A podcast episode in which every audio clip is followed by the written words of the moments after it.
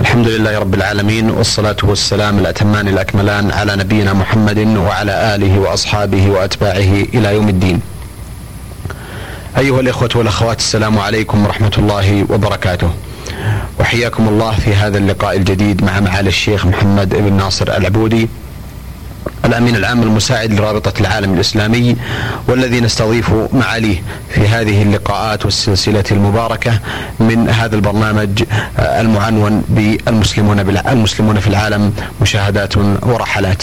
في الحقيقة كان لنا حديث في الأسبوع الماضي عن جزر القمر، وتفضل معالي الشيخ محمد بالحديث في مطلع ذلكم اللقاء عن سبب التسمية وعن مطلع زيارة لهذه الجزر وعن بعض المعلومات التاريخية عن تاريخها وعن سكانها وعن أوضاع المسلمين ابتداء هناك. توقف الحديث مع معالي الشيخ محمد في اللقاء الماضي عن إشارته بأن لرابطة العالم الإسلامي أكثر من 5 معاهد تعلم وتدرس اللغة العربية. في الحقيقة أجد أنها فرصة معالي الشيخ محمد لتتحدثون عن الأوضاع للمسلمين هناك، مساجدهم، مدارسهم، طبيعة السكان وتعلقهم بالإسلام وتمسكهم به، وما هي جهود المسلمين هناك الرابطة. حبذا أن تتفضلوا مشكورين، جزاكم الله خيرا.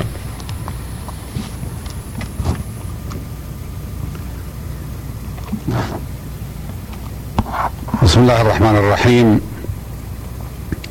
شكرا لكم على العودة إلى الحديث عن جزر القمر، لأنه في الحقيقة قد بقيت في الجعبة أحاديث عن تلك الجزر المسلمة العربية التي انضمت إلى الجامعة العربية من أجل بسبب شعورها بانتمائها إلى العالم العربي. والواقع كما قلت أن جزءا كبيرا من السكان يعرفون حقا أنهم جاءوا من البلدان العربية، وبعضهم يسلسلون أنسابهم، ولكن قسما من السكان أيضا يعرفون أنهم عرب، وإن كانوا لا يتيقنون من ذلك، بمعنى أنهم لا يستطيعون أن يصلوا أنسابهم ولا أن يوردوا أدلة كبيرة على ذلك، ولكنهم يعرفون أنهم جاءوا من جهة، أن أجدادهم جاءوا من جهة البلدان العربية. هنالك طائفة من السكان وعددهم ليس كثيرا، بمعنى أن ليست لهم الأغلبية، يقال لهم الشيرازيون، وهم مثل غيرهم من بقية السكان. هؤلاء مسلمون سنة، لأن جميع سكان أهل القبر، أهل جزر القمر، هم من المسلمين السنة، ولكن هؤلاء الشيرازيون جاءوا إلى شرق أفريقيا، يقولون إن أصلهم من منطقة شيراز في إيران، وعندما تغلب أنصار المذهب الشيعي عليهم هربوا منهم، لأنهم كانوا ضغطوا عليهم حسب ما يقولون هم، ولذلك هاجروا إلى زنجبار، ومن زنجبار هاجر قسم منهم أو عدد منهم إلى جزر القمر، وبقوا يقولون إنهم شيرازيون، ولكن عددهم قليل بالنسبة إلى الأكثرية من الذين يرجعون إلى أصول عربية. ويشترك الشيرازيون مع غيرهم من جزر القمر في محبتهم للغة العربية وفي كونهم جميعا من المسلمين السنة. ليست الرابطة ما بينهم وبين البلدان العربية هي رابطة الإسلام ومحبة اللغة العربية فقط، بل هنالك المظاهر في الملابس الأصيلة، ولا تزال هي الغالبة على السكان هناك، هي الملابس العربية التي لا تختلف أبدا عن الملابس البلدان العربية في الجزيرة العربية عندنا، إلا في أشياء ليست جوهرية. فهم يلبسون القمص، جمع قميص، والمراد به الثوب مثل الذي نلبسه نحن، إلا أن عامتهم من غير ذوي الأقدار، أي من غير العلماء والكبار، فإنهم يضعون فوق الرأس طاقية، يكتفون بذلك عن أي شيء آخر، فهم لا يضعون الغترة مثلنا، هؤلاء هم عامة الناس، وإنما يضعون الطاقية. غير أن الطاقية في جزر القمر لها نقوش عجيبة ومتعددة، وتختلف باختلاف منزلة لابسها، فمثلا رأيت على رأس الأخ حسن عبد الله وهو مدير مدرسة النور طاقية مكتوب عليها حسبنا الله ونعم الوكيل، وذلك جزء من زخرفة تلك الطاقية. وينبغي أن نشير هنا إلى أن كلمة طاقية ليست كلمة عربية فصيحة، وإنما استعملناها لأنها هي المعروفة، وعربيتها الفصيحة هي القلنسوة وجمعها قلانوس. ولكن أصحاب الأقدار من العلماء ومن الكبراء يضعون فوق الطاقية عمامة، وأحيانا يضع بعضهم عليها ما يشبه الغترة، وهذه لا بد منها لمن يكون من طلبة العلم أو العلماء أو يكون من كبار القوم. فإذا رآه الإنسان على البعد لم يرى فرقا بين ملابسه وبين ملابس إخوانه في الجزيرة العربية، أي في بلادنا في المملكة العربية السعودية. كذلك مظاهرهم يشبهون مظاهر بعض أطراف العالم العربي، فألوانهم تشبه ألوان الصوماليين. من الممكن أن يقال إن ألوانهم هي السمرة الشديدة، ومن الممكن أن يقال إنها السواد المخفف، فليس في ألوانهم سواد حالك كما يكون في ألوان الأفارقة الذين يسكنون تحت خط الاستواء، إلا أنهم في المظهر العام أقرب إلى السواحليين منهم إلى الصوماليين. فالسواحليين الذين يسكنون الساحل الشرقي لإفريقيا في كينيا وتنزانيا هم أقرب الناس في المظاهر إلى أولئك القمريين. إنما الشيء المهم جدا أن عواطف إخواننا القمريين جميعا وبدون استثناء هي عواطف إسلامية، ومبادئهم اتجاههم إسلامي، وهو إلى ذلك اتجاه عربي. ولكن الملاحظ مع الأسف الشديد أن تلك العواطف والرغبة عندهم في التعريب وفي اتخاذ العربية لغة وحيدة عندهم، بمعنى لغة رسمية تكون لغة التعليم، لم يقابلها نشاط من البلدان العربية في المساعدة على التعريب. والمفترض أن يكون هنالك نشاط للبلدان العربية مجتمعة، مما يسجل لبلادنا ولله الحمد أنها هيئت منح، قدمت منح دراسية لأبناء جزر القمر، حتى أنه في وقت من الأوقات قبل 3 سنين أحصينا الدارسين على منح، يعني لم يأتوا بأنفسهم أو بنفقة غيرهم غير السعوديين، وإنما يدرسون في المملكة، فبلغ عددهم 57 طالبا، أكثرهم تخرج، ومن تخرج حل محله طالب آخر، حتى أصبح المتخرجون من المملكة الآن يعتبرون بالمئات. وبطبيعة الحال كلهم يعرفون العربية ويسهمون في التعريب، تعريب تلك البلاد.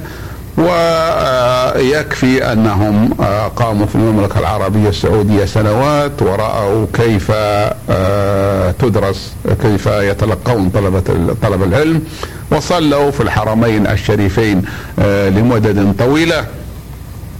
هذا من جهة. ومن جهة ثانية فإنني أشير إلى ما ذكرتموه من كون رابطة العالم الإسلامي إلى 5 معاهد، وهذا هو الواقع في جزر القمر، تدرس الدين الإسلامي واللغة العربية وتقوم بالإنفاق عليها رابطة العالم الإسلامي. ولكن هذا ليس وحده الذي تقوم به الرابطة، فلديها مكتب نشط هناك يسهم في النشاطات الإسلامية، وحتى أن مدير المكتب وهو من أخواننا أهل تشاد، وقد اخترناه لذلك لكونه يعرف اللغة الفرنسية، وهو من منطقة من ناحية الموقع ليست بعيدة، أي من ناحية الوقوع خط العرض ليست بعيدة من جزر القمر، هو من أخواننا تشاد، فهو مستشار وزير التعليم في جزر القمر، وهو يوزع الكتب التي ترسلها الرابطة. وليس هذا هو ما تقدمه الحكومة السعودية والهيئات السعودية في المملكة العربية السعودية من مساعدات إسلامية أخوية إلى جزر القمر. ونحن في مثل هذا البرنامج ليس هدفنا أن نعدد هذه المساعدات، ولكن لابد أن نشير إلى بعضها من باب الحديث بنعمة الله، كما قال الله سبحانه وتعالى: وأما بنعمة ربك فحدث. فهنالك تقديم المساعدات إلى المساجد في جزر القمر، وهي مساعدات كثيرة ومتعددة ولا يتسع المجال لذكرها، وهنالك مقررات لمدارس ومعاهد إسلامية في جزر القمر، إلى جانب أن الرابطة تتحمل منح بعض الطلاب الذين يدرسون في المملكة، وإن كانت الأكثرية تتحملها الجامعات السعودية. ومن أهم ما يحتاج إليه إخواننا في جزر القمر في الوقت الحاضر هي الكتب التي تعلم اللغة العربية، والمدرسون الذين يستطيعون تدريس اللغة العربية.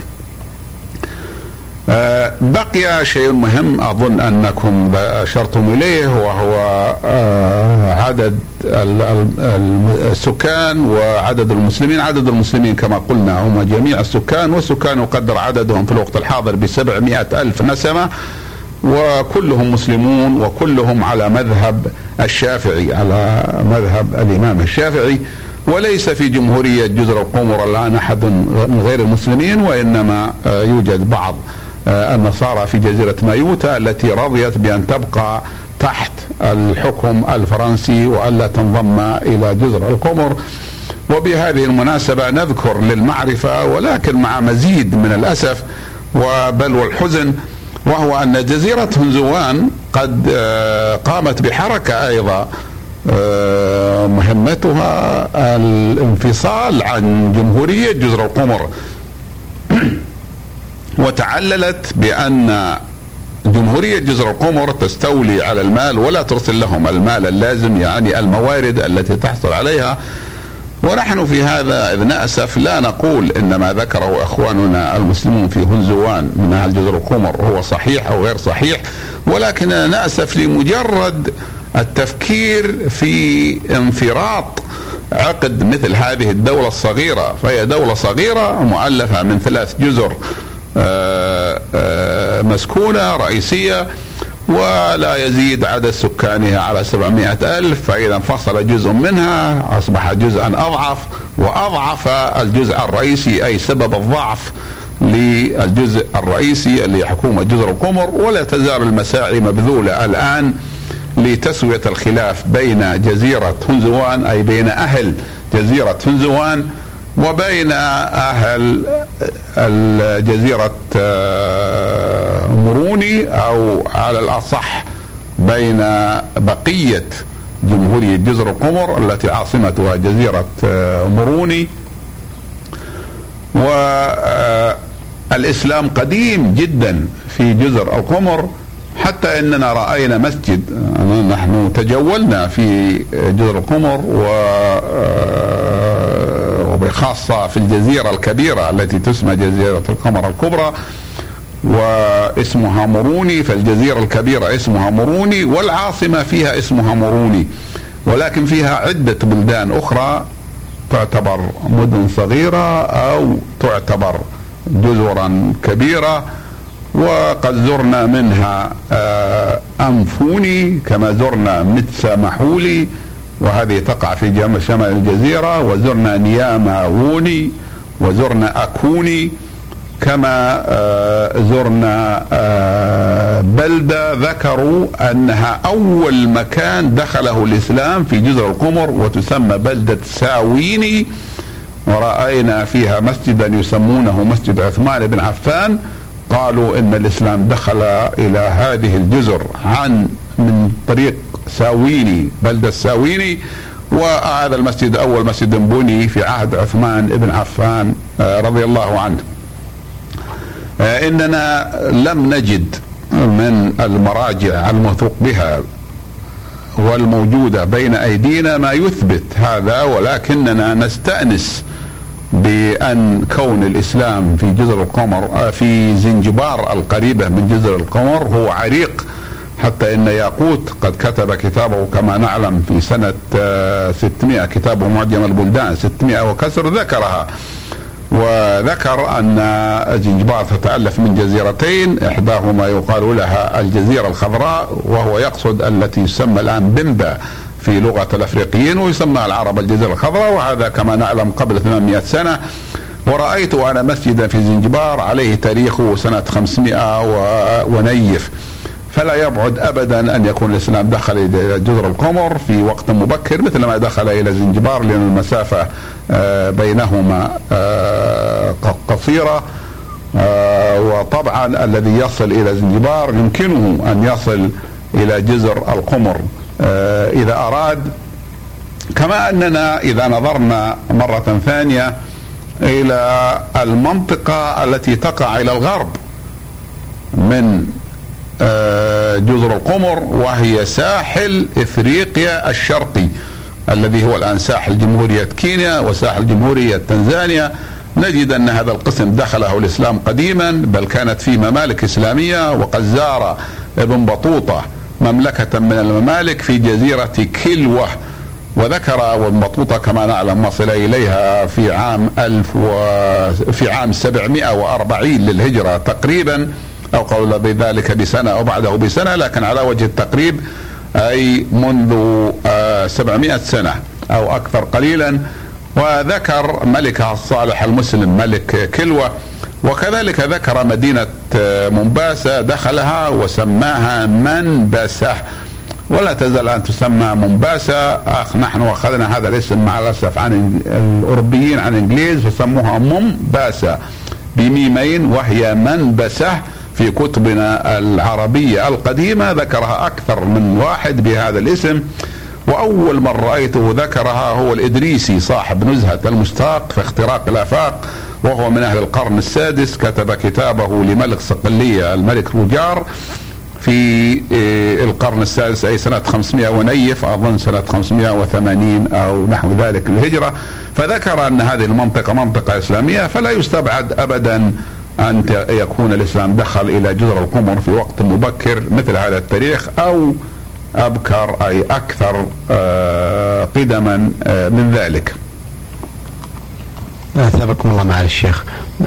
ذكرتم في ثنايا حديثكم قبل قليل دعوة الانفصال من بعض الجزر، وأن تلك الدعوة تنصب على عدم وصول بعض الموارد والأمور المادية لهذه الجزيرة. من هنا أسأل معالي الشيخ، الأوضاع الاقتصادية هنا كيف هي؟ السكان كيف يعيشون؟ اقتصادهم يعتمد على ماذا؟ يمكن القول في جزر القمر مثل ما يقال في كثير من البلدان المتخلفة في الإدارة، وهو أن البلاد تكون غنية ولكن الشعب يكون فقيرا، وذلك لأن الحياة قد تعقدت، واحتاج الإنتاج الاقتصادي المجزي إلى فنيين وإلى آلات وإلى رؤوس أموال. فالبلد بلاد خصبة ومطيرة، بحيث أن موسم الأمطار يمتد إلى نحو من 8 أشهر، وحتى في غير الموسم قد تنزل أمطار، ولكن فالمطر كثير. وفيها غابات مؤلفة، لأن هي جزر بركانية، ونحن نعرف أن الجزر البركانية إذا كانت البراكين فيها نشطة، بمعنى أنها لم تخمد إلا منذ مدة قصيرة، كأن تكون آلاف السنين 2000-3، فلا تكون صالحة لزراعة الحقول إذا كانت بركانية، وإنما تكون فيها غابات، وهذا هو الواقع في جزر القمر. فجزيرة القمر أو جزيرة القمر الكبرى التي يمروني تجولت فيها من أقصاها إلى أقصاها وفي أغلب مدنها كما ذكرت، فلم أرى فيها سهولا واسعة، وإنما معظمها جبلية، حتى إن الجبال تؤلف من جميع جمهورية جزر القمر 90%، أما السهول أو الوديان بين الجبال فلا تؤلف إلا 10% في الجمهورية كلها، وهذا جعل العبء ثقيل عليهم. الأمر يحتاج إلى آلات قوية تساوي هذه الحواشي، هذه الجبال البركانية، وهي بركانية حديثة، بحيث تدكها دكا وترصها، ثم تحرص يوردون أو ينقلون إليها طينا أو رملا، والرمل هو من أندر النوادر في بلادهم، فلا يوجد في بلادهم حبة رمل، حتى أن بعضهم تندر وقال أن أحسن هدية لمن ترى أنه على وشك أن يبني له بيتا أن تهدي له من البلدان العربية كيسا من الرمل، ولا يجدون الرمل إلا بأن يحرصوا بأن يأخذوه من قاع البحر القريب من الشاطئ، وهذا مكلف، ولا يوجد عندهم رمل، لأن بلادهم كما قلت أكثرها بلاد بركانية جبلية. ولا يزال أحد البراكين نشطا، وقد رأيته بعيني وذهبت إليه، وعندما رأيته كان الدخان لا يزال ينبعث منه، ولكنه وقف عن قذف الحمم، وقالوا كان آخر ما قذف من الحمم كان منذ 8 أشهر، وقد أرون الحجارة التي قذفها ذلك البركان، والتي لم يمضي على كونها حجارة، ربما صح القول مع بعض التجوز إنه لم يمضي على خلقها إلا 8 أشهر، لأنها قبل ذلك وفي جوف الأرض لم تكن حجارة من الحجارة، وإنما كانت مقذوفات نارية، وعندما خرجت ولمسها الهواء تجمدت، ولكنها لم تصبح حجارة صلبة، بل كانت هشة ذات مسام ولا يمكن أن يبنى بها أو تصلح لشيء. وعندما سرت فوقها سمعت لها خشخشة تحت رجلي، لأنها خرجت من البركان وهي سائل، ثم تخللها الهواء، وقد ذهبت الحمم الرئيسية إلى البحر وكفاهم الله شرها، ولكن لا يزال ينبعث من البركان شيء من الدخان. ثابكم الله معالي الشيخ. قبل أن نختم هذا الحديث، هل هناك من مشاهدات أو مطالعات أو غرائب شاهدتموها في تلك الرحلة ودونتموها كعادتكم معالي الشيخ؟ بالنسبة للغرائب، نحن كما تعلم أنا لم أكن أذهب لتسجيل الغرائب، وإنما أذهب للاطلاع على أحوال الأخوة المسلمين، إنما إذا رأيت شيء مستغربا فإنني أسجله. ومن الغرائب جدا كما ذكرت أن عدم وجود الرمل في بلادهم، وقد رأيت من الغرائب عندهم حسب اعتقادهم مسجد يسمونه مسجد المفاجأة، وبلغتهم أشندة، وهذا مسجد المفاجأة قالوا إن هنالك أهل قرية من الفقراء ويريدون أن يبنوا لهم مسجد، ليس عندهم مسجد إطلاقا، ولكنهم لم يستطيعوا، قالوا وبين في ليلة من الليالي تحدثوا في أولها، طبعا هم لا يسهرون مثل الآن، عن حاجتهم إلى المسجد، وعندما أصبحوا رأوا المسجد قائما مقاما مبنيا من الحجارة ومسقفا بالخشب، واعتقدوا أو اعتقد بعضهم من الذين لا يعرفون الأمور قالوا أن هذا بنته الملائكة، لأن الملائكة رثت لحالهم وبنت هذا المسجد، والمسجد هذا قديم مضى عليه 150 سنة، وهو في مدينة في مكان قريب من مدينة متسا محولي، ونحن نعتقد أن بعض أهل الخير هو بناه لا يريد أن يعرف به الناس، ولكنه لم يبنه في ليلة واحدة، وإنما تجمعت المعتقدات وصارت ما ذكروه. أريد أن لا أدري هل يتسع الوقت للحديث عن اقتصاد هذه البلاد، وهي أنها تصدر العطور ويسمونها عطور إيلانج لانج، وهو نوع من العطور لا ينمو إلا فيها من الزهور، تعصر وتصدر منها إلى فرنسا وإلى أوروبا. كذلك تنتج البهارات كالقرنفل والهيل وحتى القهوة، ولكن ذلك على نطاق ضيق ودون توسع، لأن البلاد تحتاج إلى رؤوس أموال وإلى خبرة وإلى آلات، وهذه لا تتوفر لديهم. ثابكم الله معالي الشيخ. معالي الشيخ أعتقد قبل أن نختم هذا اللقاء ونودعكم في حديثكم عن جزر القمر، بعد زيارتكم الأولى إلى جزر القمر في ذلك الوقت، كيف ترون أوضاع المسلمين الآن بعد هذه المدة؟